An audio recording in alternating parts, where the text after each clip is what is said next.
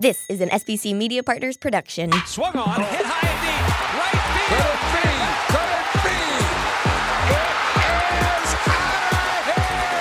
Phillies fans, these are your glove stories with Murph. Check in with Greg Murphy. Murphy, got a special guest, huh? Hi, everyone, and welcome to another episode of Glove Stories with Murph, brought to you by the Parx Casino Sportsbook app and the great folks at Red Robin. It is great to be back with you, and it is great to welcome in our guest today. He is actually uh, a guy that I had an opportunity to cover while with the team uh, over the last decade or so. He's a guy that I got to know very well. Always fun to be around, and uh, and a big part of the personality of the teams uh, between the 2010 and 2020 era uh, that uh, I was doing the field reporting. So it's great to welcome in Cameron Rupp, who joins us today from Texas.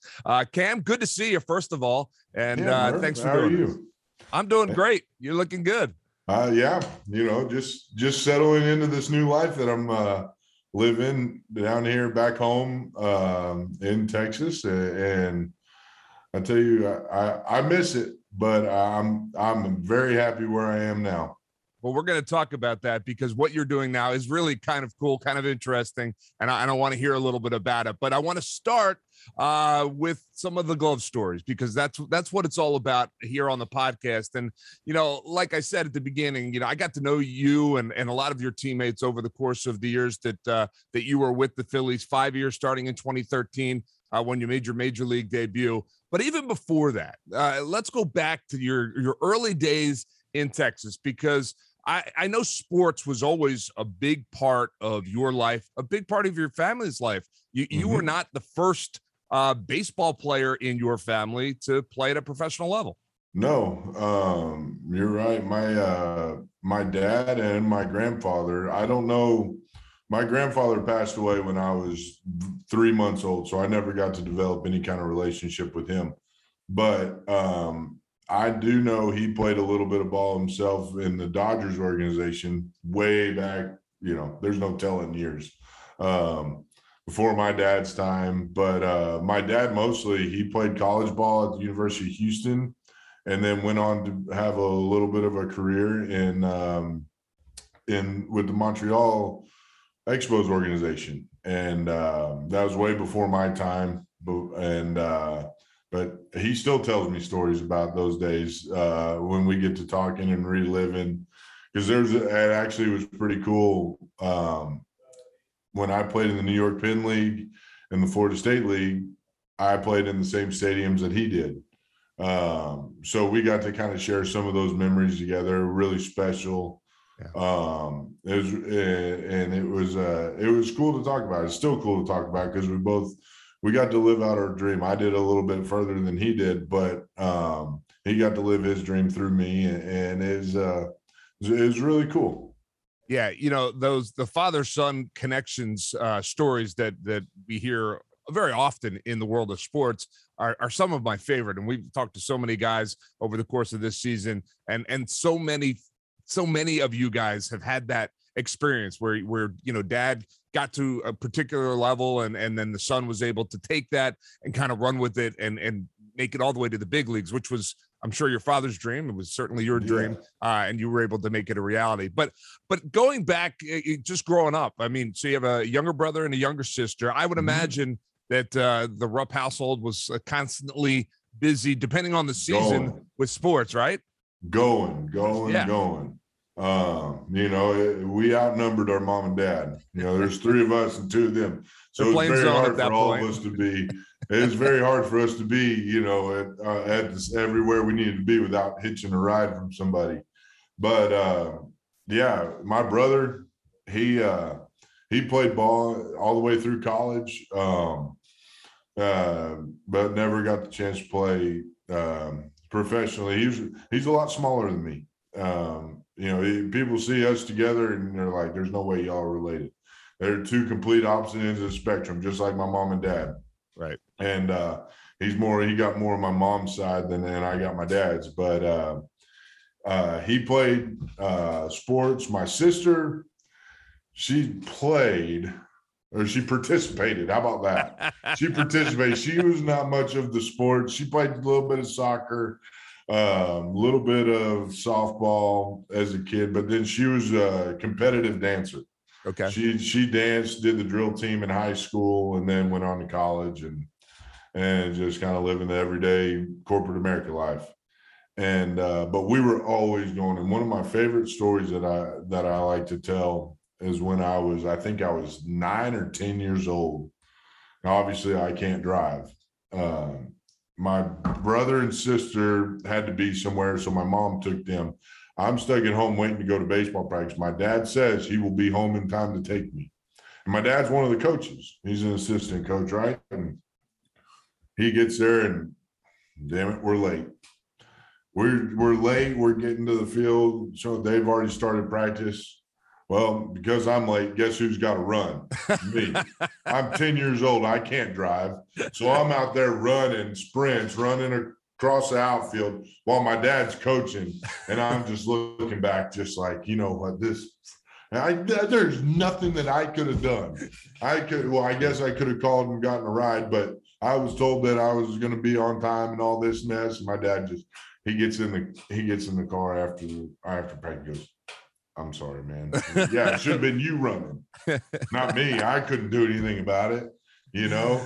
And uh, and, and so that we were always on the move, you know. And and my mom, she's the best. She, I can't tell you how many times she dropped me off at practice, and my dad would take me home. And then whatever for my next practice, if it was the next day or a couple days later, I left my bag in my dad's car oh, you God. know, and you and she's having to drive to Dallas to go get it and and come back and take me to practice. And she she was a champ. She she did it for us, and she Yeah. made she still keep makes our family go around. And and uh, but it was always we were moving, going around, and then obviously football started, and Right. that was a whole nother deal. Yeah. Yeah, the, the, listening to you tell that story, it's it's it's really it's the great American story. Mhm. It's what families go through from coast Yeah. to coast and Yeah. north to south. Uh, you know, the, the bags in the other car. You got to be kidding me. Yeah. Oh, yeah. car. Well, that those weren't the words that were said. You Yeah, gotta be well. kidding me. There was a few other choice words in there, Murph. oh, believe me, I know it. I've said it. Uh, yeah, no doubt about it. Uh, it's great. you mentioned football. Um, you were obviously always a big kid. Uh, Mhm. What what was your first love? Was baseball the first love, or Oh yeah, baseball was my first love. Uh, football was a very very close second. Um, I had opportunities to play football in college, Mhm. um, but I had a a I was just kind of your. There was no future. There was no future past if I went to college. I I don't think I could be wrong. I could have gotten bigger, stronger, faster. I don't know. Were you a But, lineman? um, huh? Were you a lineman? Linebacker. Yeah, linebacker okay. and uh and defensive end kind of I I played on that outside edge kind of sometimes I was up sometimes I was down.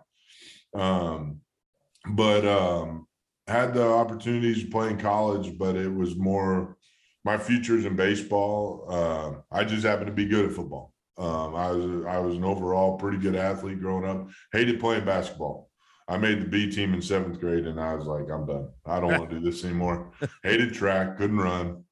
Yeah. Uh, but the, football was was I mean it, Friday night in Texas.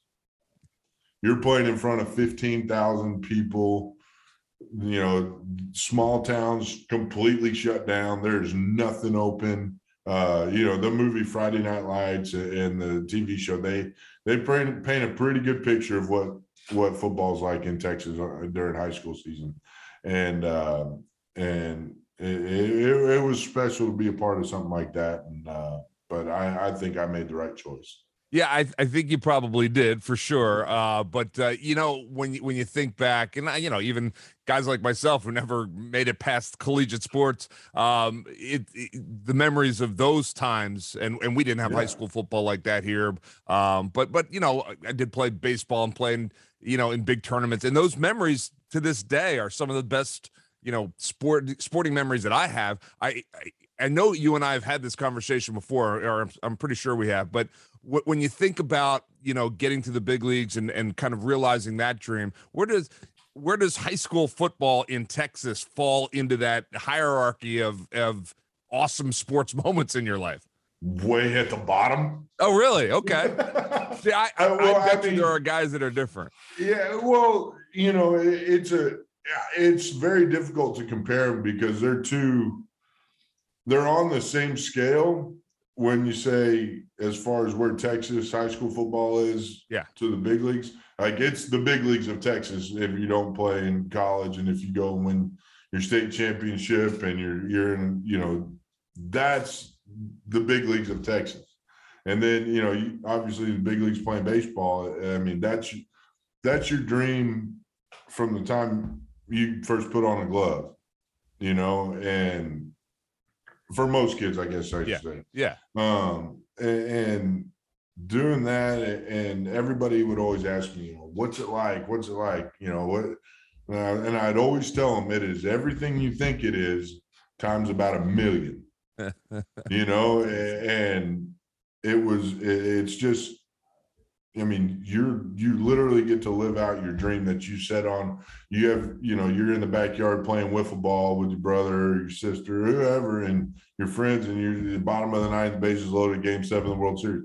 Everybody says it, right? Yep. And obviously, you know, I I didn't have the opportunity to, to do any of that, but um, you know, I I I got to live it in a major league stadium, and Yeah. that's that's the coolest part um, for me is, you know, I set out on this goal as, you know, I guess it's like my dad said, we talked about this the other day. This is the first year in 29 years that I haven't played baseball, almost 30 years. I, and it's like, wow.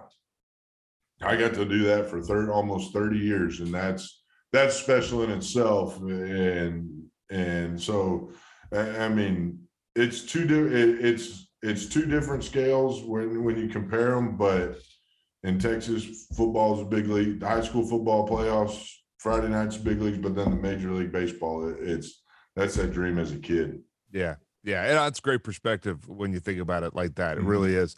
Um, all right. So uh, you, you play out your your high school uh, years uh, playing baseball, and I, I went back and I was looking at your numbers, and they're they're just ridiculous. But but I think most guys that end up in the big leagues just had ridiculous numbers in high Yeah. school. Not everybody, but most guys. But yours were ridiculous. But even when you got to, I think one year, just to put it in perspective, you batted close to 700 uh, one season in your yeah, high my school senior days. season, I hit like Yeah. six sixty five or something. Yeah, yeah, that's a that's a good year. You're getting Yeah, on. I, was, Uh, I was, you know, I was happy with it. I guess. yeah, it was it was okay with you. Uh, yeah, yeah, you I- get drafted out of high school by Mhm. the Pittsburgh Pirates. You think better of it. no, you, Yeah. you wanted to you wanted to go to college, right? I Yeah. I know you, and I thought to myself, you wanted to go and play in Texas, right? That's what you wanted yeah, to do. that was you know from the they when everybody was coming to the house talking scouts everything we told them and said it's got to be life changing big time dollars Right. i want to go to school and if it's not going to be the first few rounds and a lot of money don't even bother right. you know. And I got some phone calls early in the draft asking for, and I, I had told them my number and I wasn't coming off of it. And so, you know, they, the Pirates ended up taking me really, really late and they said, well, we'll see what we have left over. And if we can do something, we'll do something. And I said, okay. And obviously they didn't. Um, and I tell you, that would going to Texas was the best decision I've ever made.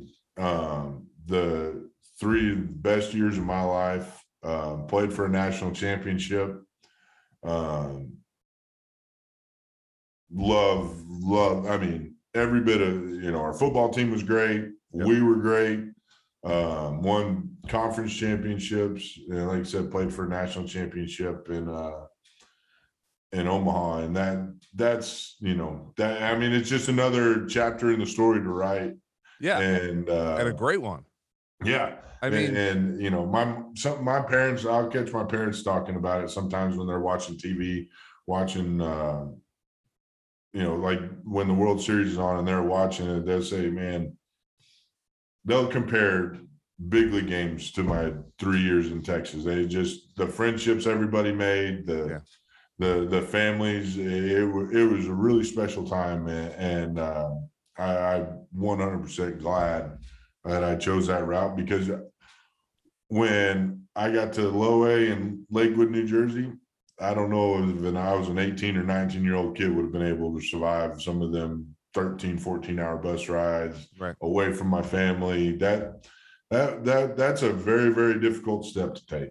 Yeah, yeah, and you know, so much baseball is such a unique sport in that uh, world because so many guys do come right out of high school. I mean, I, I think about where I was mentally, physically in high school uh, to come out and immediately be thrust into an adult world because you're living on your own. You're you're trying to figure things. I mean, you yeah, roommates and teammates and stuff like that, but but but still, it, it's it's a difficult uh way of life you know uh, ben davis a g- good friend of mine you know the, the Yeah. second overall pick in the draft he, he got dropped off halfway across the country at a- age 18 and was like they were that was it he was on Go his own it. and Here you go. Good luck. yeah yeah go and and go play ball and and, Yeah. and play well one of the Yeah. toughest sports in the world to play when you're not in the right headspace and you got to go out there and do it but i God think the other part of it cameron and and again knowing you you embrace the college experience right i mean you were a college student and and, and Mhm. enjoyed everything about college the Oh, way yeah. most of us do right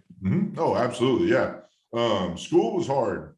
Uh, ba- balancing school and, uh, and, and sports it is very difficult. There's a lot of nights. I, I, I won't say I pulled too many all nighters, but I mean, it was a, you were Monday through Friday, you're constantly going and it's eight o'clock to, you know, six thirty, seven o'clock every single day. It's almost like a full-time job, going to class. And days you didn't have class, you were still at the academic center doing study hall, right preparing for tests, writing papers, whatever it may have been. Um, but it, it, it's a very, it's a, you learn to balance. You learn, how to, you learn how to balance things and you learn, uh, you learn how to take care of yourself. Cause you don't, I mean, you got a lot of people helping you, you, a lot of guidance. Uh, a lot of people doing your schoolwork sometimes but uh but you, you know you it's still a very i mean it's a student athlete is a full-time freaking job man yeah yeah especially at a university like that Mhm. and and you know some of the bigger sports as well yeah And i Um, remember i remember my first so i went to i graduated from a real small private school 88 people or something in our class. First college class i walked into at 350 people. You want to talk about bright-eyed looking like where and so i sure as hell took that back seat corner and just kept my mouth shut put the hat time. down Yeah.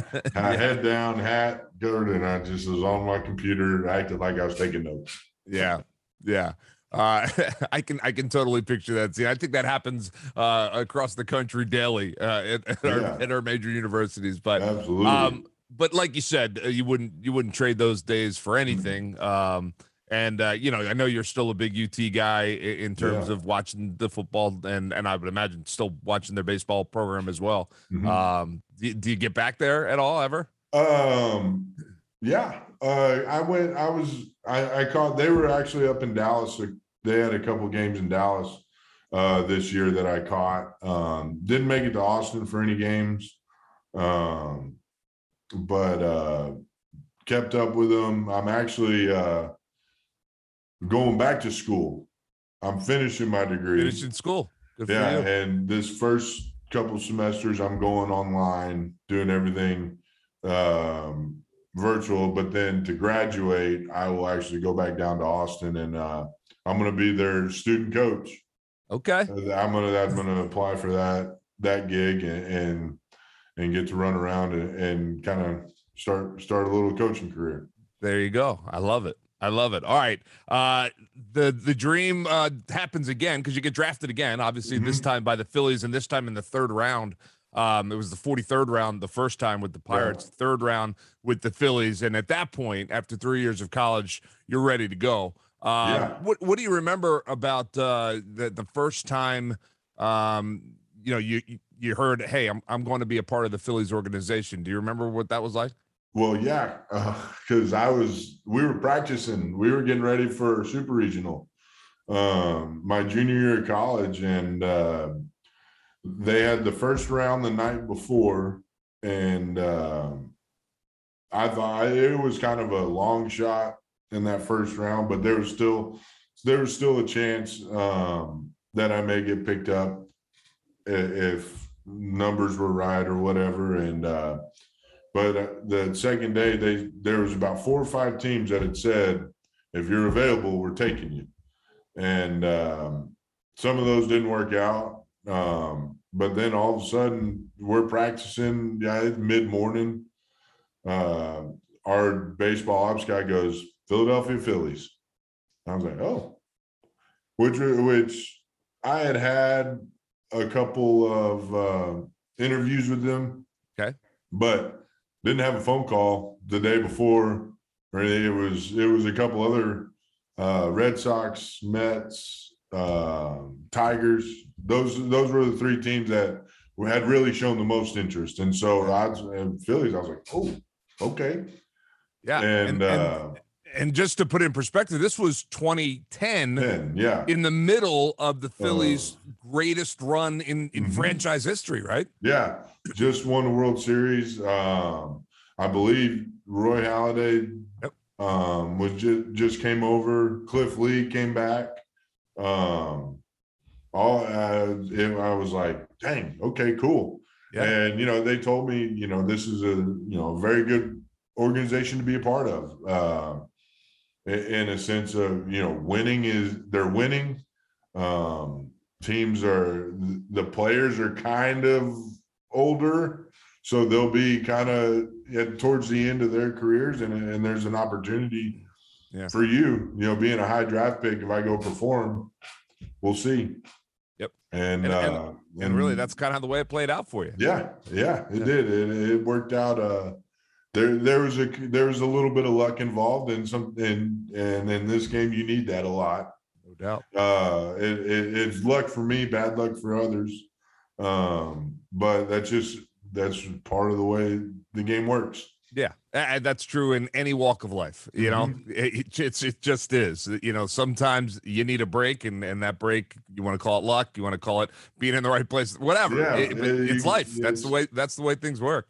Um, Exactly. So, real quickly, the minor leagues, uh, you weren't there long, obviously. Mm-hmm. Now, you had already played your three years of, of collegiate ball. So, that's, you know, very similar to the the low A, you know, uh. Clearwater kind of kind of level. So, you had you'd been there, kind of done that, uh, and made your way through the organization. Do, do you have do you have positive memories of being in the minor leagues, or for you was it just uber focused? I got to get to the big leagues at this point. Um, I mean, it it it was uh I mean, I had the focus of, of getting to the big leagues and what I wanted to do, but I wasn't gonna let that get in the way of me still playing the game, having fun, um, developing relationships with the guys that I played with, um, and and just playing the game. Um, you know, it- I think if you this game can beat you down and it can humble you really, really quick. And it go, it's not just you know getting too big for your britches, but if you have too much focus and you're too tense and you're, it can drive you down and it it can beat you down mentally and physically. Whereas if you're playing, having fun, having a good time, um, and and really just living while you're playing, that that's that's what helped me. Um, I, I tried, you know, I, I'm a goofy guy. I enjoy to have a good time, make people laugh, laugh at myself. Um, uh, not get too hard on myself. Uh, There's times where you know I made my mistakes and I had to you know beat myself up, punish myself, whatever. Um, that that was part of it, but I never. I, I always say I was just dumb enough not to let myself get in a slump, and not dumb and I'm just dumb enough not to get too big for my britches.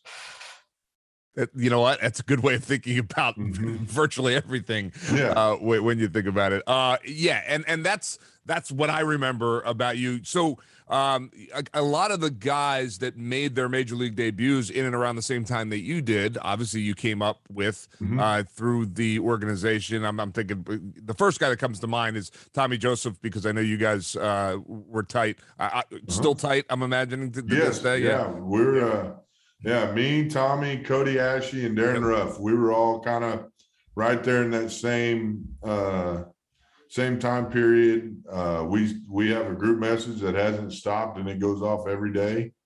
And um and and actually, you know, Tommy was kind of part of my good luck when he got traded over. He got too many foul balls to the head, and I was playing well enough, and I kind of just took over that little spot he was in, and uh, and but it, that didn't stop us from from our our friendship. It didn't Yeah. quit uh, at that point when I traded spots with him. Um, you know, he couldn't have been more supportive, proud.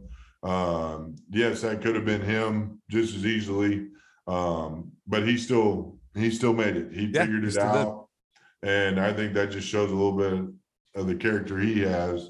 Yeah. Um you Yeah, know, you- and I, I think uh, one of the a popular question I used to get asked was a little like, well, what about the guy that's below you or your backup or there? And it was like, it's a professional competition, eh, but you understand it's on the field. It's not you. You see, you can't sit there and wish for somebody, wish them to fail, wish failure on somebody. That that just makes it worse for you. Yeah. because now you're putting pressure on yourself. But in all, it's just not being a good person. Right. Um, you know, you want the best. You take care of your own self. You're going to give yourself the best chance. Yeah. Yeah, and just so folks understand that Tommy was a catcher, and and when he came over from San Francisco, they decided because of the concussion issues, they switched him to to first base, and that allowed, uh, you know, gave you another opportunity to to slide in there and and Yeah. you know Yeah, show them what you were doing. uh, Um, it you know you are coming in. Uh, well, I don't want to get ahead of myself. You, you make your major league debut uh, in 2013. Um, eight I remember ago today. What's that? Eight years ago today. I didn't realize that. day. I didn't Eight realize years ago. I made September my 10th. debut. You're absolutely right. Yeah, we are taping Eight this on September the 10th. Well, congratulations. Happy anniversary. That's awesome. yeah, right. So, it, in so many ways, what we're doing, Glove Stories, th- this idea of this podcast for you guys to come back and tell these, to me, the, the best glove story for almost every one of you is the day you get to the big leagues and make your Mhm. major league debut. For you, that's eight years ago today. What was that day like for you? Tell when you found out and then Okay. you were coming up and then you got into the game. So it's kind of a, uh, so I, I was, I actually got called up a week before I made my debut.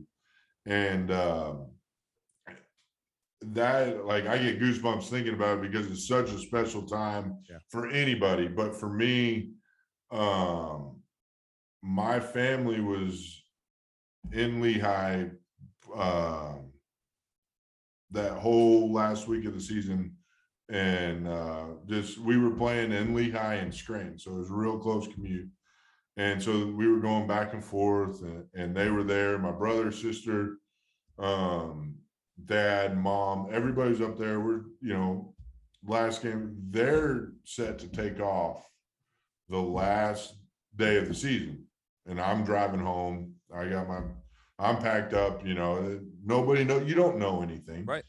And um, I say goodbye, you know, see y'all at home, whatever.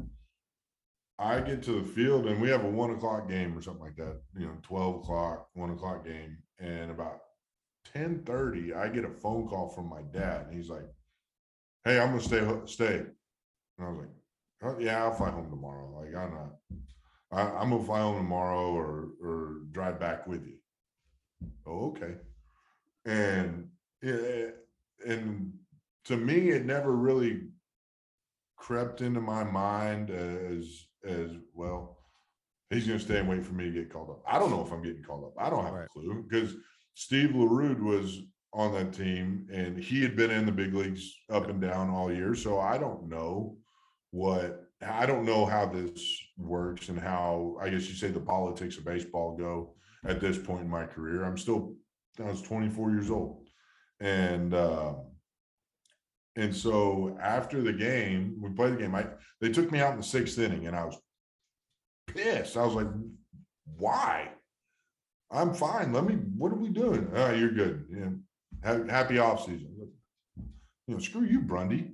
Like, no. Brundy love and, Grundy. you know, and, and so you know, I was like, okay, whatever. My and I go into the clubhouse, put my turf shoes on, come back out, and don't think anything of it, and and go back, start packing. Uh, you know, get a couple of texts, hey, congratulations, season's over, da da da da. Um, packing my stuff up. I walk by Brundy's office to go grab my bats, and he goes, "Come here," and I'm like, he didn't say a name. I'm me, yeah, come on. He goes, "How you feeling?" Fine. I don't know. I don't understand why you took me out, but whatever. You know, I know it's the last game of the year, and you want everybody to play or something. I, hell, I don't know. And he goes, "Well, are you going to clean yourself up?" And at this point, now, this was eight years ago, so you got to think. I had a lot more hair, and I had kind of grown it out. Man, I looked this greaseball old man look. Probably had a mustache, like just. And uh, he's, you're going to clean yourself up?" He's like, "Well, there's a dress code in Philadelphia. You got to look nice." And I was like, "He goes, yeah, congratulations." Shook my hand, gave me a hug. Sal was in there, Ray Burris. Um, they all congratulations, give me a big hug, and I'm like, you know, I'm almost shaking. You Yeah. know, this this is what you dream of, and so I get on the phone. I call my mom, or I call my brother first. I call my brother first. He's biggest fan. Call my brother, and he's. uh I tell him, all right, he's fired up. He's like, "When? How do I get there? I got to get there tomorrow, right?" And my mom and sister were together, so I had them on speakerphone. And my dad is just sitting out in the stands. He's got no waiting for you. idea. Dude, Yeah. He got no idea. He's like, we're thinking, and and uh and finally, I mean, I called so many people, and my dad still saying, he's like, "What are you doing? Like, what's the deal?" And uh finally, I walked out. I told, I was like, "Hey, come down by the dugout. You know, I'm about ready." I come out there and I just kind of looked at him, and I wasn't going to say anything, and I could, and I just put my arms out and gave him a huge hug. No words, no nothing, and I I got to say tell him I said, and I didn't say I did it. I said we did it because he was such a huge part of my life my career. Um, and both of us had tears in our eyes. And I mean, that's the first time I've really seen my dad cry. And that that was a really, really special, special moment. I goosebumps thinking about it. And You and me both. yeah, I mean, and I, and a- I know the story. So Yeah, yeah, and it's just a, it- it's just it was, it's one of those things you dream of, It- and not just, not just getting to the big leagues, but being able to do something like that, and it's not just a phone call and everybody's scrambling to get to Philadelphia. You know, he was right there and got to drive into Philadelphia with me from Lehigh. That's that's awesome. When you Yeah. stop to think what that must have meant for him uh, and your family, uh, just it's it's so cool. And and Yeah. a- a part of what I got to do over that course of the, the decade uh, was was interview your family, the families of the guys that had been called up, and you know every once in a while I'd pop into the stands and interview. I I'm pretty sure I interviewed your father uh, the day you made your first major league I'm, start. probably, Yeah, I, I think I did. Um, but uh, but that comes a week later. You, you, you're starting Yeah. in a major league baseball game, and uh, that in and of itself is just probably just an amazing feeling. Um, do you remember that game? Do you remember like everything Oh, yeah. about it, or do you remember almost nothing about it? Oh, I remember a lot of it. So I remember uh Ryno comes up to me and he told me, he's like, Hey, you're catching. I don't remember. I think we had an off day. It was a it might have been a Tuesday. We had a, a day off. He's like, Hey, you're catching on the day off or the day after Yeah. the day off, and that way, you know, it, it's my debut. He's like, you can tell your family you're coming. You know, Cool. eh, get get everybody up there that wants to be there, and uh, and so we're playing San Diego, and my buddy's pitching, Andrew Cashner.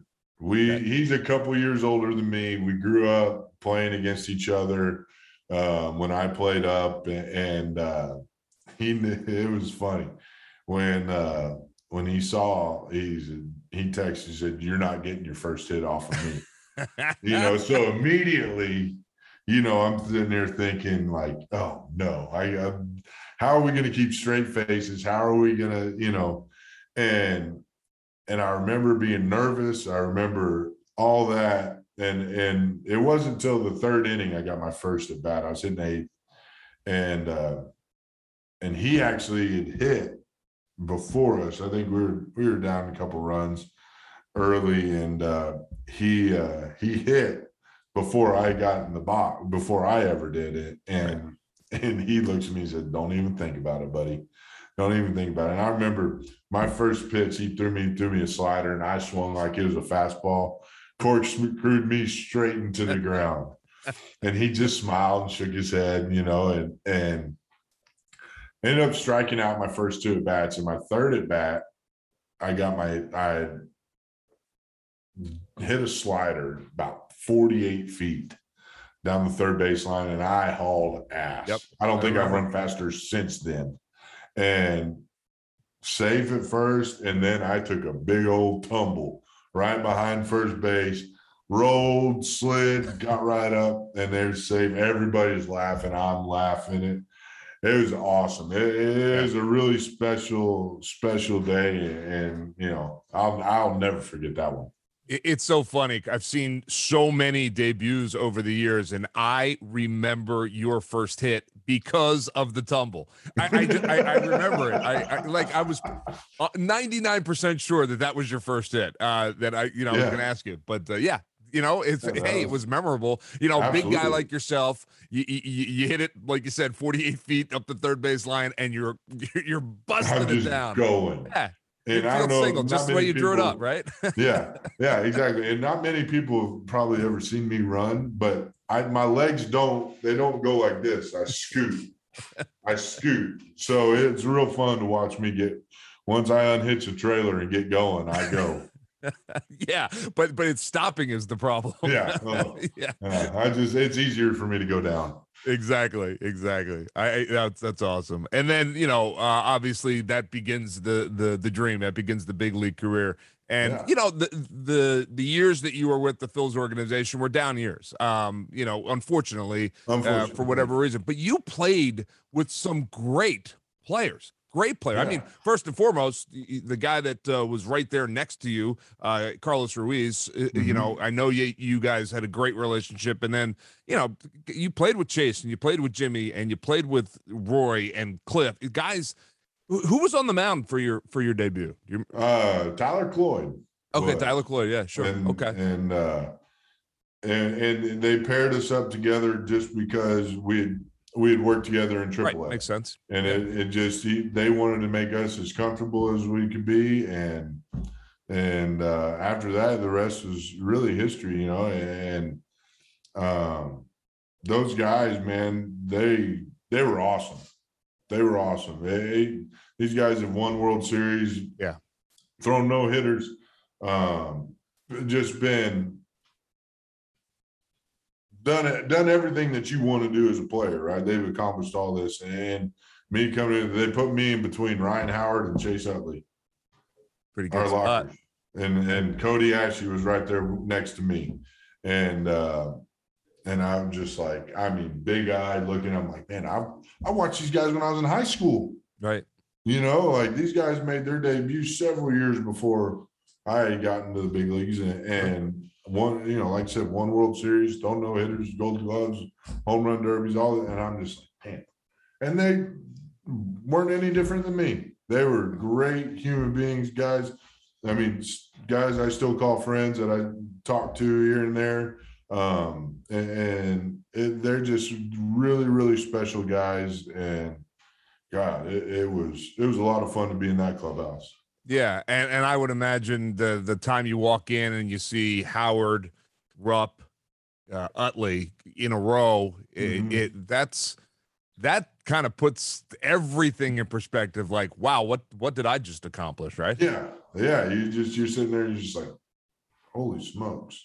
Yeah. Like these are the guys. These are the guys, and and uh, um, the guys you look up to. The time you know when you're in minor league spring training, and you got these guys that come over and play with you, or come and talk to you and work out with you. They they they help. They help guide you. They give you a little bit of information to help you a little bit of advice to get you through the next level and what it takes and and they they did it they did it before us you know and so it just shows you you know if you put your mind in the right spot and go and you work and, and you you're going to give yourself the best chance for it to play out the way you want it to Did, wh- when when if ever does that feeling wear off? That uh, you know, wow, here I am in a major league clubhouse kind of thing. never Yeah. never It- i mean it, it never does Uh, it's still every time you came out for batting practice into an empty stadium and you look up and you're just like it, it's it's just another day but it's not just another day Yeah. Yeah. I, I I would agree with that. You know, you, you pinch yourself sometimes when you're getting to live that life um and and doing what you guys were doing. It's it's special. Yeah. Um you, you played what five seasons with the Mhm. Phils and then uh you moved on to different organizations, uh, never back to the bigs. right Um, but uh, but uh, what do you remember about that time? Uh, as you know, one last shot, I guess, is what you're thinking to yourself. Get me back up there and yeah and uh, me one Um, last shot. it, it was uh it was kind of a whirlwind for me um i spent you know from 2018 after i was released by philadelphia in spring training the very end of spring training i spent time in texas minnesota seattle san francisco detroit Yeah. uh oakland and cleveland and uh while that was a good time it wasn't Yeah. you know it, it had the lifestyle has some incredible perks and then there's always there there's some that are not and let me tell you going from clubhouse to clubhouse year in year out for the last two and a half years like it was it was it got to it got to be miserable. Um it, got to the point where it was like man i'm more worried about walking by that manager's office wondering if i'm going to have a job than if i'm going to play that night. And when that those thoughts started creeping into my mind i was like hmm, that i i i may not be in the right frame of mind to keep doing this. And and um i i did i 2019 after that year in oakland going through i i gave myself a little bit of time where i was like i kept working out kept working out no phone calls no interest. I was like hmm, maybe this is it whatever. And, and cleveland called i think about 10 days before spring training and i looked at my dad and said all right one more time.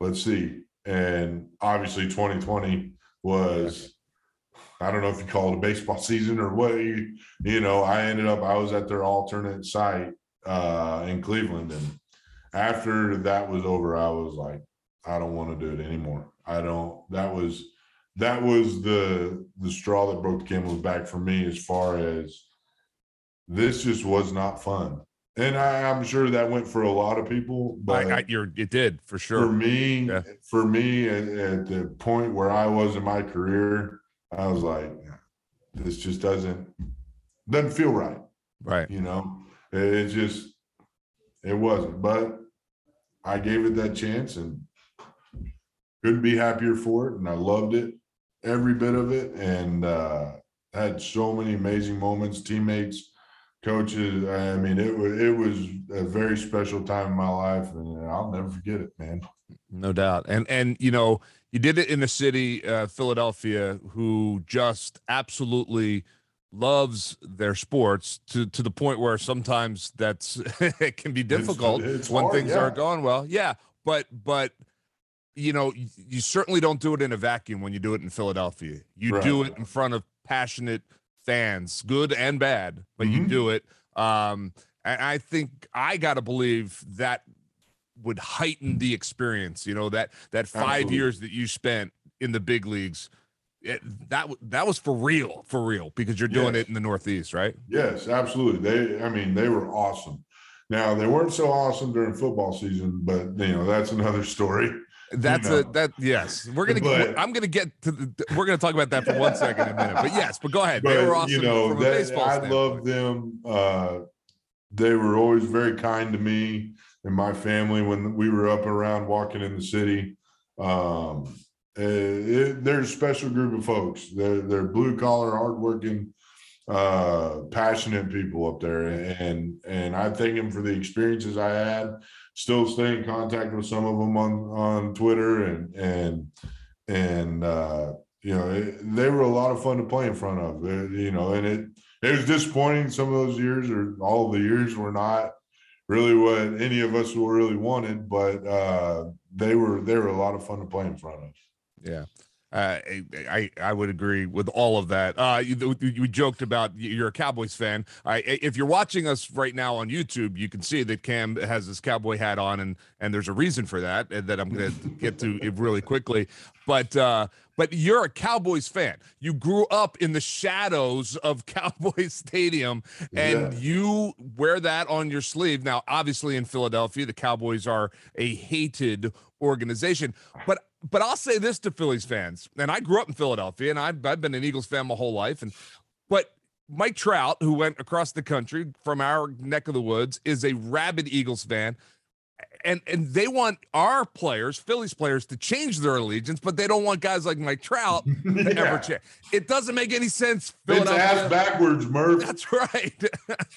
Let this man who has cheered for the Cowboys his entire life, I, I would have less respect for you if you had Yeah, switched right. over and started wearing an Eagles jersey just to get the fans to like it. That that would have been terrible. And that you know, and that was always my argument. I like to joke around with the with the guys on Twitter, and I would be like, "Well, if your job took you to Dallas, are you going to become a, a Cowboys fan?" Oh my God, no! I never do that. Exactly. No, that star is just a disgrace. Blah, blah, blah. And right, I was like, "Okay, well, that's it. That's it. Okay, our conversation's over. Don't say another word about it." Now, You had know, you been from uh like Cincinnati and were a Dallas fan, okay, then maybe I, Different. I could see them A getting little on. bit But yeah. that would be that's different. You are a Cowboys fan. I always appreciated you, you- your allegiance because nowhere, no matter where I go, I'll always be a Philadelphia fan. Right. So and I may I may have been real young, but I do remember them winning three Super Bowls when I was a kid. all right, don't bring that up, Cam. All right, so you know, just just three of them just while I was born. There's a few more in there before, yeah, that was a but couple. uh, you know, Hey, we got one. We got one recently. Yeah, it took although it's it's starting to it's starting to get in the in the past uh, a little Yeah. bit more. it took. Uh, hey, all they're right. in the past, but you know, I live and die by those numbers. before I let you go, um, the uh, this idea that uh, that you're a Cowboys fan, it, it's it's more it's a lifestyle for you. I mean, what you're doing now, you are literally living the cowboy. cowboy life, right? I mean, that's what Yeah. you're doing. I traded I traded my uh, spikes in for a different set of spikes, the ones that are on the back of my boots. You know, a pair of Spurs that I wear every day now. Yeah. Um, my best friend and I, um, he he grew up.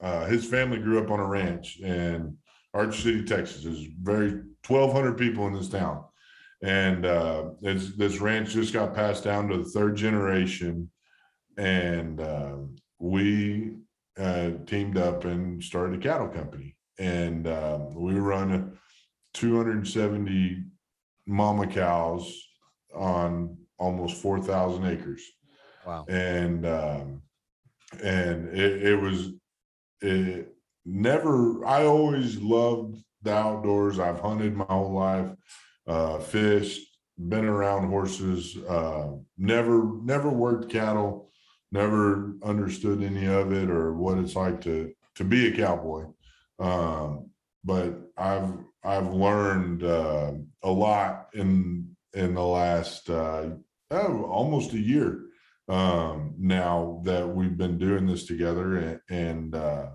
it's a lot of fun, man. It, I mean, every uh, there's many mornings I watch the sun rise and the sun set on the back of a horse, wow. and uh, checking cattle, working cattle, and, and the cool part about all this is is there's there's other ranches that just neighbor us, and uh, the, we we day work. We go over there. We'll help brand their cattle, um, move their cattle, ship their cattle. Um, there's been days where I've moved several thousand head of cattle in a week and uh, it, it's a very different lifestyle. It, it, I have a very very big backyard now, and uh, and a whole lot of pets. Yeah, that aren't yeah. really pets, but you know, it's a it's a really it's a lot of fun. Um, Hard really work. Enjoy it. Yeah, and it's work, but it's honest work. Yeah, building fence. Uh, you know, I haven't learned how to weld yet. That'll probably be the next deal building fence, uh,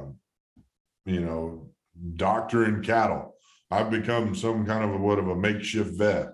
Wow. You know, had to give you gotta you gotta give shots when they're sick. Uh, they're they're just like any other animal. Dogs, they get sick. The cattle, they get sick, and, and, they spread it really fast too. So yeah. when they're real young, you got to watch them. And uh, we're we've got almost 200 baby calves on the ground um, and they're they're dropping as we speak. And I was out checking on them this morning. Um, haven't had to pull a calf yet. I don't, you know, I don't know if I'm ready for that or not, but one day I'm sure I'm going to have to. Hey, if Billy Crystal can do it, you can do it. That's what I look. I'm not going to name him Norman, though. there you go. Cam, uh, I, I, I know you know this already, but uh, you were one of my favorite guys uh, during the course of your time in Philadelphia. I've always appreciated your availability and your willingness to to be mm-hmm. honest and talk about the game, and and uh, so for that, I thank you. And and yeah. really, uh, it is so good to see you and see you doing well back at school, working the ranch, uh, yeah. and uh, and living the good life. And uh, yeah. no one deserves it more than you. So, uh, man, I really appreciate it, and thank you for having me on. It's been fun. We'll have to do it again sometime. Absolutely, absolutely. Maybe I'll have to come down to Texas. We'll do it live. That, there you go. Yeah, you can go. yeah. We'll, we'll teach you how to castrate a calf uh, you know, let's we'll, we'll start. Maybe just give the shot. I could probably do that. Cameron Rupp joining us. Uh, this episode of Glove Stories with Murph. Cam, good to see you. Best of luck with everything. We'll talk to you soon. Okay. All right. Thanks, Murph. I appreciate it. Hey everyone, Murph here, and the Parx Sportsbook app is the official sportsbook partner of the real Philly sports fan. Bet on it all baseball, golf, MMA, and more. Live in game play by play betting lets you bet while you watch. No better way to bet right now than the Parx Sportsbook app. The only sportsbook app backed by the number one casino in Pennsylvania, and the only one I recommend. No one does live in game play by play betting better. Bet the money line as it changes during the game on the Parx Sportsbook app. Plus, bet on individual player performances. In baseball, you can bet on hits, home runs, and pitcher strikeouts every inning. How about golf? You can bet on match winners, bet on leaders after rounds, and more. New customers sign up right now and get your first bet risk free up to $500. Just download the app or click parxcasino.com forward slash PA and use promo code ACTION.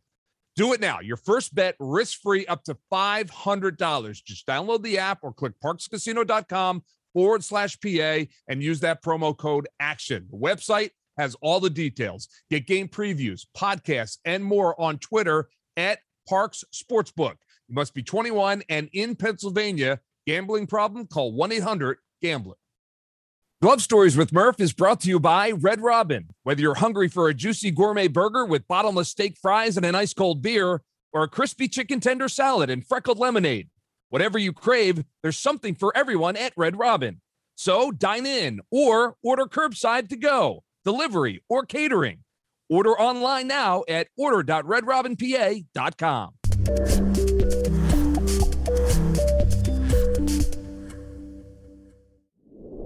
And welcome back to Glove Stories with Murph, brought to you by the Parx Casino Sportsbook app and the good folks at Red Robin. It is that time where we are reliving the 2008 season, the championship season, and we do so with the manager of the 2008 Phils, Charlie Manuel, is here with us. Uh, Charlie, we're we're late August now as we relive these games, and things are getting exciting. You're not in first place yet. Those New York Mets are a half a game in front of you right now, but you're just coming off a four game sweep of the Los Angeles Dodgers at home, Citizens Bank Park. 45,000 people on hand on August 26, 2008, the Phillies and the Mets. Uh, what was it like? I mean, the atmosphere, you know, sellouts every night at this point. The atmosphere for you guys must have been just awesome. You know, you know, Murph always say we have that we have the mo- most passionate fans, the best fans in baseball. And when you see when we play in the Mets, I remember the, the game very, you know, like very good.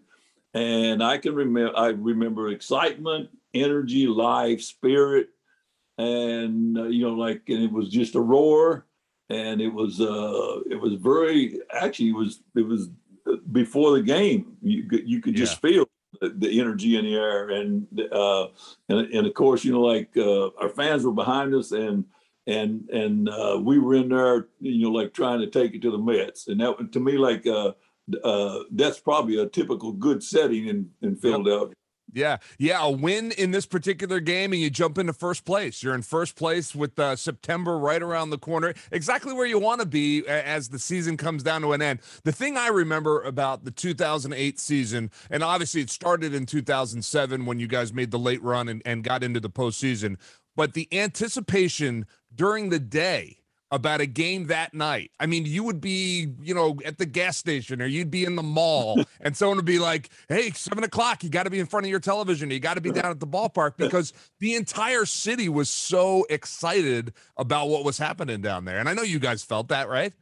Exactly. Yeah, uh, uh, very much so. I mean, every, every bit that.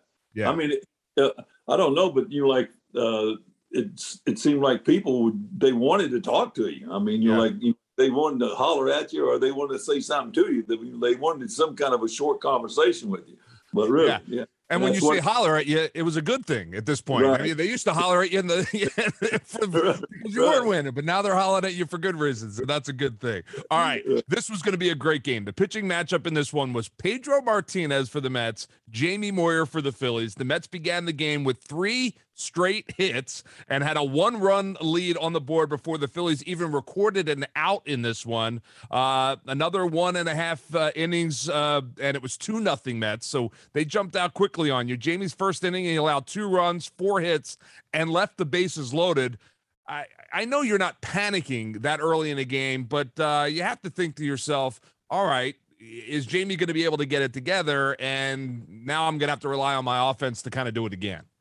You know, I always thought when the more uh, more I saw Jamie Moyer pitch, I always thought uh, if he gets by the uh, if he gets through the first and second inning, uh, you know, pretty cleanly or easily, I think it uh, when you hit kind of the middle middle innings of the game, I think that's when he's uh, you know like he's using all of his pitches, yeah. and he's and he's he's not afraid to use his 84 mile an hour fastball and throw it inside the hitters and he starts carving up more. His confidence just keeps growing during the game, and I think it uh, for him to get through the first and second inning of the game. Sometimes you know that that was where he had some trouble, but uh, when he got through there, you know, like if, if like a one run or two runs, that's not too much. I mean, but if we're talking like four, five, six, then we there's that's a different ball game. But yeah, but James, no doubt.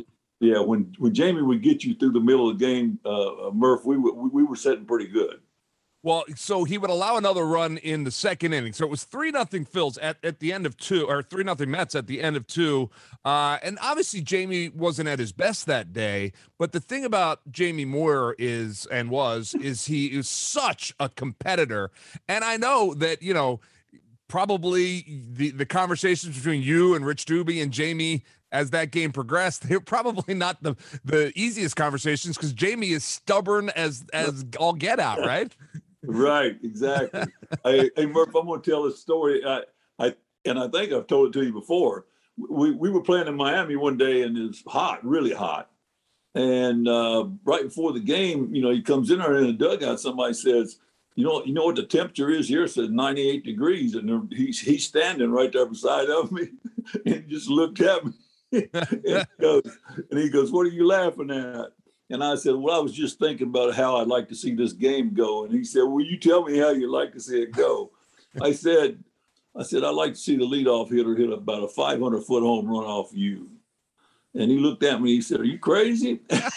and I go, "I go, no." I said, "I said you. I, I think you'd pitch a good game." He says, "Why is that?" I said, "Well, with you know all the confidence and how you can take the game up and down." I said, "I think the hitters are going to come up there, every one of them, and and uh, see how slow you're throwing a ball, and, and every one of them's going to be trying to hit it out of the park." And, and he looked at me and he said, "Oh, so that's how you evaluate me." and, he, and he, goes, he, goes, out there a day. I don't know if you remember, but he, he gets us, I think, in the eighth inning. Okay. And and and, and we finally take him out in the eighth inning. And I, when I come in, he's he's on laying on the table, and uh, and they take him off the table, put him in the whirlpool, and they ice him down when he gets out, and he can't get up. Murph, he he cannot. He was so tired that he could not get off the table. And I used to oh kid him God. about that, but that's who he was. And you know what? And don't be afraid to give him the ball. Yeah. Because you know, like I think, you know, like he for Jamie Moyer to pitch that long in the big league and have have the career that he had, to me, like uh, he is a, a, a, guy, you know, like that really uh, like proved the game wrong. Yeah, no and, doubt. Because no doubt. You, you, know, like who he was, he was the biggest overachiever, overachiever that I was ever around. Yeah, you know, it's funny because, and that's exactly who he is. And the name of his book, you know, he wrote a book after he retired, and he said, "Tell me I can't do it." You're right, or "Tell me I, I can't do it." Is the name of his book because that's what he was like. Go ahead. That's what I, I thrive off of that. Right, that's right, the way Jamie right. was. I, I, love Jamie, and I love uh, I loved watching him pitch because he was so crafty uh, the way he went about his business. All right, but the Mets, meanwhile, are get another one in the third inning. Carlos Beltran let uh, off the inning with a single. Carlos Delgado followed with another single, and then uh, a name that may be familiar to some of our younger listeners, Fernando Tatis, the dad. Yeah, he hit a three-run home run, six nothing Mets. The Mets team was loaded from the top to bottom offensively, uh, and uh, you know th- this was a pretty good rivalry at this point. And all of a sudden, you're looking up at a six nothing deficit. Yes, with, without a doubt. They had some big hitters on that team. Of course, they had Delgado and they had Reyes in his prime, and mm-hmm. like, and they had uh, Carlos Beltran and but Tatis. So you know, like if, uh, people don't re- uh, really realize they don't talk a lot about it, but Tatis was a pretty good hitter himself. Yes, he was. I mean, I mean, r- really, I remember him. I mean, I, uh, I saw him in the minor leagues and stuff, and and Murph back then I liked him. So yeah. him, him hitting a home run, you know, like that. that uh, I, I knew he was very capable of doing something like that, but at, at that time I didn't uh, want to see it, of course. Yeah, yeah, and and and that's that's what this Mets team could do. I mean, they were a good team, and remember, you know, in 2007, you guys had chased them down. There was some animosity between these two teams at this point as well. Thank you, Jimmy Rollins, and then and, you know, eh, but but but I know neither team would have had it any other way because that's what makes it fun, right? right? You know, you, you hate the other squad, so the Mets add another run, so it's now seven to nothing New York Mets. Finally, in the fourth inning, you guys get on the board. Pedro Feliz uh, sac fly 7 1 at that point. But what's the message from you in the dugout? You're fourth inning and you're down 7 1 against a good team. What's the message up and down? Are you, do you need to tell those guys anything at this point? I don't need to tell them a whole lot. I just got to say, hey, look, uh, stay, stay with them. Let's chip away at them. Let's, you know, like let's try, you know, like let's try to get something going ourselves. I said uh, we can, we can come back. And a lot of times, hey Murph, I've told you this before. I've had uh, Howard, Rollins, uh, Utley, and some of these guys come back and you know, like especially when we was playing the Mets, mm-hmm. and in, in, games like this, uh, uh, a lot of times we had high scoring games, and uh, and we would be behind, and they would tell me they'd look at me, one of them would or something, they'd go, "Hey, uh, Chuck, no worry, we got him. You know, just what? I mean, we got him. Hey, and, and really, and uh, we was always we always looked at that way. You know, yeah. we always we we always played out 27 outs. Exactly. You know, like that that was a message that we always wanted to send. Let's yep. play the complete game. And you know and, uh, and basically, you know, like that's that that that's what we talked about, and and these teams, uh, you know, like these offensive teams, they played that way. I, you know, like I, I, I know that, that we're talking about the Mets and uh, and and the Phillies in a huge game on 208, but the Cleveland teams that hit good always were the same way. We could come back, and this team right here could definitely come back and get you. Yeah. And that's what starts to happen on this particular night. The Phillies uh, begin to get to Pedro in the fifth inning. Clay Condrey leads off the inning with a double. Jimmy Rollins followed with a home run, 7 3. Chase Utley would walk. Pat Burrell would strike out, but then Ryan, Ryan Howard hits a two run shot. Boom. Just like that, it is 7 5. This team had come back so many times, oh, you know, in the course of the year that uh, coming back for them was almost second nature at this point. Right. I want to ask you something. Uh, all the time you've been around the game, when you see a team do that, when you see them get close, and a lot of times, you know, like there's two different feelings at times, and you know, like uh, the momentum of the game just shifted. Yes. And we're we're down seven to five, and it's no it's no thought in my mind that we're not going to win this game. Right. Believe me. Right. I mean, and I guarantee you, as a fan and, and you know, being around the game and talking about it and, and things like that, you felt the same way before. And it's it's Absolutely. hard, it's hard to explain how you feel, but at the same time, this is the kind of team that we had back then. Yeah, and you have to have that kind of feeling because uh, because part of it start it starts here and then, and then it works its way through in the physical side. You know, Charlie, I know you know this, but the '93 Phillies were the exact same way. Right. They were a team that you never felt like were out of a game. And and it wasn't until I think 2008 that we had that feeling again in Philadelphia. And uh, yeah, when when you know your team is capable of putting up five in the blink of an eye, Right. yeah. Yeah. you're not you're not at any game. So all right, so you're down seven five. The Phillies add another one in the eighth on a Jimmy Rollins base hit, makes it seven six. Once again, the bottom of the ninth though, you're trailing by one. Ryan Howard would fly out to center field to start the inning. Shane Victorino grounded out. So now you're down one, two outs. But the team does not give up. Jayson Werth would single. Eric Bruntlett would double the right field. Bang. Game tied at seven just once again, and again, now it's Eric Bruntlett that's getting the job done. Jayson Werth and his wheels, you know, it's just it's just a different way every night, right?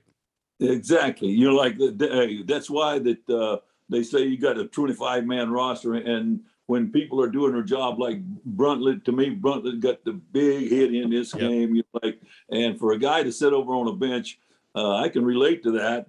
And come off and and get a big hit in the game. Believe me, that's that, that's that's that's very important. And that's Yeah. also when we talk about our team, we can talk about the depth that we had on our bench, and also the guys that we can uh, put in uh, at the end of the game to really make our defense a little bit better too. Yeah, you know, it's the thing about baseball is it takes every single guy. It really does, you know, and, and more. It takes more than back then the 25 man roster. You know, you need 30 guys, 35 guys throughout the course of the season to make an impact if you're going to get all the way to the end and be a champion. And and this 08 team certainly had that for sure. All right. So we're all tied up. Once again, your bullpen, terrific. Madson pitches the 10th and the 11th. JC Romero pitches the 12th. Rudy Seanez, there's a guy that you don't talk about very much. He pitches the 13th. They allowed just two hits between them over the course of that time. So the bullpen's great. In the 13th inning, Victorino leads off with a triple. They would walk Werth and they would walk Bruntlett. Brett Myers would pinch hit uh, for Seanez. Again, a pitcher, a pitcher pinch hit. Now he struck out. He, would have his moment later in the season, but he struck out there. Then Chris Coste would end it with a base hit. A game over. You you win the game. You, you it's a gut punch to the New York Mets after being gut punched over and over again. And it, you know, as much as it's a, a positive for you guys, what it must have done to the Mets psyche, it, it was pretty powerful as well. Exactly, without a doubt. It, uh, these games like this definitely can, you know, like that kind of drives a nail in the coffin. Yeah. You know, yeah. I mean, this is this is this was a big game for us, but not only did it deflate the Mets some, but it picked us. It, we we even got higher, and then Yeah. you like, and that's kind of how the game goes, and that's why I like to say even kill. and things like- Exactly. Yeah. because Charlie, and and again, you remember this, I'm sure, but and this this is a message to all the folks watching here in 2021 and what this team is doing. You take a half game lead after winning this game, you're leading the NL East with five weeks left to play in the season. Right. But that half game lead in the division would disappear just like that. We didn't know it at the time, but you lost uh, in the first week of September. You dropped all the way three games back behind the Mets once again. So you Right. guys went one way, the Mets went the other. And I would imagine people were pulling their hair out three games back with four weeks to play. But, you know, we, we, we all know how it ends, but it just goes to show you that a lot can happen and you do have to stay even keel throughout the whole thing, right? You know, Murph, uh, when I think about it, what have we got? We got like 38 games left in our season. And uh, we're going to have some, to me, we got a chance to really see some great baseball uh, in, in those 38 games because we play a lot of games at home. I like our schedule. I mean, we we still got a couple tough tough teams to play, but at the Yeah. same time, too, you know, like uh, we keep our heads up, stay even keel, come out there with a mentality that we're going to win that game that day. We don't look back, we don't look forward, and I guarantee you, you know, like we're going to see some good baseball down the stretch. And that's what it's all about. And you're talking about the 2021 team. You're not talking about the 08 team at this point. You're talking about this current Right. 2021 team. And Yes. it, it's it's really kind of it's similar because uh, you were probably having the same conversations with your 08 team at that point. Three games back in the beginning of September. That's not too much to make up. It's not at all. You just got to take care of business, and that's that's the parallel in. 2021. there. I mean, the, uh, like the, you, you, you, you, we were in a good position with a chance, Yes. you know, like to to definitely do something real good. So, uh, you know, like and sometime down toward the end of the season, that that's that's all you can ask for at that at times. Yeah, really is. That's Just good. be Looking there. forward to it, Murph. Oh, I'm looking forward to it too. Uh, do me a favor, sprinkle some of that 08 magic dust over top of these 2021 guys, and let's get it done, right? I'll be watching every game, man. If not in Philly, I'll be watching them at my house. So There you go. Forward to it. You Yeah. and me both. Charlie Manuel, always great to talk to you. We will uh, catch up with you in another week or two, and uh, we'll get to the end of this 08 season. Uh, I have a feeling it's going to end pretty good. So uh, we will get there. But Charlie Manuel joining us here on Glove Stories. We'll be right back after this. Glove Stories with Murph is brought to you by Red Robin. Whether you're hungry for a juicy gourmet burger with bottomless steak fries and an ice cold beer, or a crispy chicken tender salad and freckled lemonade, whatever you crave, there's something for everyone at Red Robin. So dine in or order curbside to go, delivery, or catering. Order online now at order.redrobinpa.com. Glove Stories with Murph is presented by Parx Casino Sportsbook app. New users download an app store or click parxcasino.com slash PA and use the promo code MONEY for first bet risk-free up to $500. Must be 21. Gambling problem? Call 1-800-GAMBLER. Glove Stories with Murph is presented by Parx Casino Sportsbook app and Red Robin and is a production of SBC Media Partners. The engineer for Glove Stories is Chad Evans. Cindy Webster is our marketing and guest relations director, and our executive producer is Roger Haddon. Whether you are watching us on YouTube or downloading the podcast from one of our major podcast providers like Apple, Google, or Spotify, make sure to hit like and subscribe so that we can let you know when a new episode of Glove Stories is available. We'll release new episodes weekly throughout the 2021 Major League Baseball season.